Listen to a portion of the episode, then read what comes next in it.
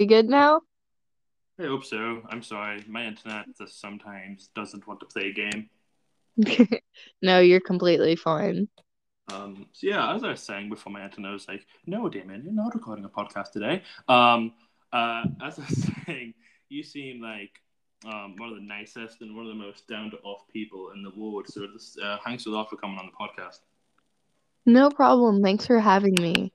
No problem. So, as everyone knows, your Twitter game is the strongest in all of the wrestling.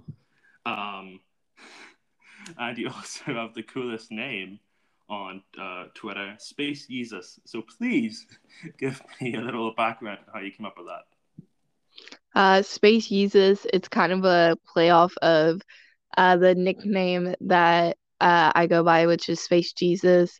Um, the Jesus came from a band that my parents like, and they like said it, and I was like, "Oh, I'll do it," and then it got a lot of attention, so I've kept it for a while. Nice. It caught along, and you're like, oh, "I can't give this up now." I'm just gonna use this for Twitter. Uh, uh, so someone else that really makes you stand out is um, the Big Starkz brand. There's obviously a website and it's became so well known and successful over the past for, the, for your career. So, um, what was the idea behind that? Uh, the idea behind the Big Starkz brand it was a joke that ended up becoming bigger and bigger. Uh, my dad during the quarantine, I fell into a little bit of a depression because I was missing wrestling, and it just like my life just was like, ah, this is real boring. I'm stuck at home all the time, and uh, a way to like cheer me up, my dad was like, "Oh, I'm gonna post this funny thing on Twitter."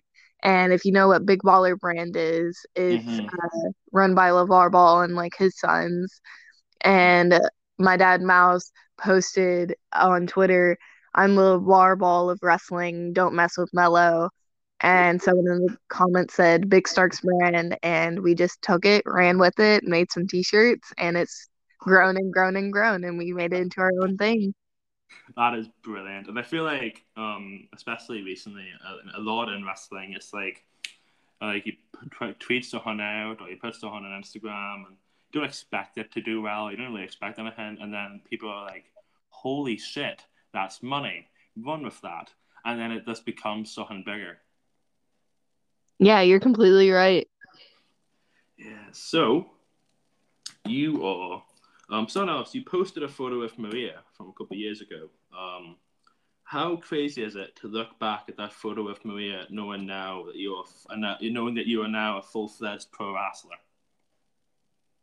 It's really, really crazy. Uh, just knowing from like where I started to where I am now, it's just showing your growth and how quickly like stuff happens. Like I never expected to be on the level that I am so quickly, but I'm still happy that I am. That's good. And I feel like um, if you want to talk about wrestlers who have just um, exploded in popularity, and one of the one I've always said this, um, you are possibly the best unsigned wrestler in North America. Like your personality, your charisma, your charisma, charisma, your um, whole character is brilliant, and I'm just so happy that you're so successful. Thank you so much. I'm just learning as we go. learning as you go. One day, I am putting this out into the universe. Uh, one day, a company will realize how damn great you are, and you will be signed. Um, oh. so you actually talking about merchandise. You do have a lot of amazing merchandise. Um, what is the favorite piece of merch that you've made? Ooh. Is there even one? I I think it either has to be like the cow soap that I've made. Um, I just thought that like was really really fun, and it was just fun making it. Mm-hmm. Or I just love how uh the BSB uh butterfly shirts look. I think they're really pretty and creative.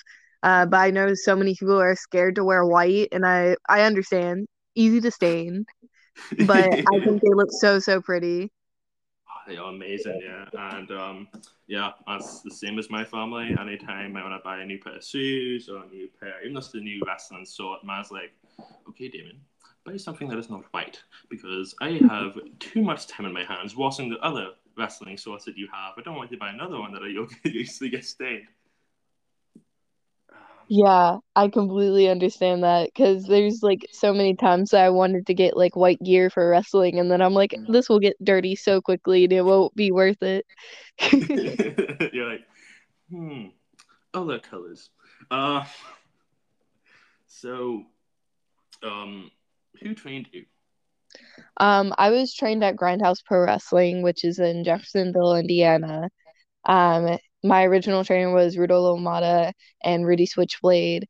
Uh, the school's run by Too Tough Tony, and right now the trainer is Shiloh. Um, and yeah. So, was there a certain point in your training where you knew that wrestling was your passion? I think it was even before like mm. I got into training that like wrestling was my passion. Mm. Before I began training, uh like I always said, "Oh, this is what I want to do. I want to be a wrestler."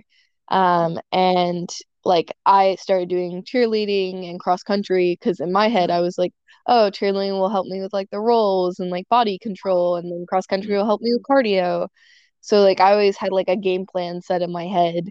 And then uh before I started wrestling training, I did photography. So I was always around wrestlers and like talking to people, just trying to figure it out. Um, but like the moment that I knew I could do it was like once like the offer of me training so early on was offered, I was like, oh, I can actually do this. This is happening now. This is my damn future. I'm gonna be a damn wrestler. Um, I love the thought of um, you as a photographer and you're taking all these photos of wrestlers, and even before you became a wrestler, you'd go up to them and be like, "Hey, you, I'm gonna kick your ass one day. I'm, I'm your ass one day." you you, you might hold a title. If you in a couple years, that'll be my title. I'm gonna kick your ass. I'm gonna kick your ass. They're like, um, okay, can I just get a couple eight by tens done, please? Um, um, so you have the most amazing nicknames. Um, so, um, is there a favorite nickname that you've made for yourself, or someone has made for you inside or outside of wrestling? Who? I think honestly, Space Jesus is probably my favorite one, but uh, Billy T says like my second and mm-hmm. both weren't like my own like me nicknaming myself they are both just like out of jokes or something like mm-hmm. stupid i would do and my friends saying it and i'm like you know what i'm gonna run with it yes i love love all the species and stuff it's brilliant um cause like i remember um thinking about um dming you to be on the podcast and uh, the first thing that stood out was your twitter name and yes someone I can connect with. I also have stupid nicknames. This is brilliant. Um, um, so, who is the favorite company that you've worked for? Who? I feel like that's really difficult. Like I have like a top three companies, but like they're all mean something really important to me. Mm-hmm. Um, St. Louis Anarchy, GCW, and uh, Girl Fight Wrestling. Nice. Uh, Girl Fight was like my first uh, place I wrestled outside of um, my training school.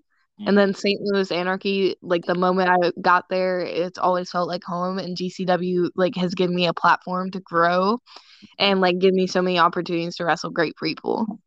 GCW had, especially in recent years, blown up crazily in indie scene.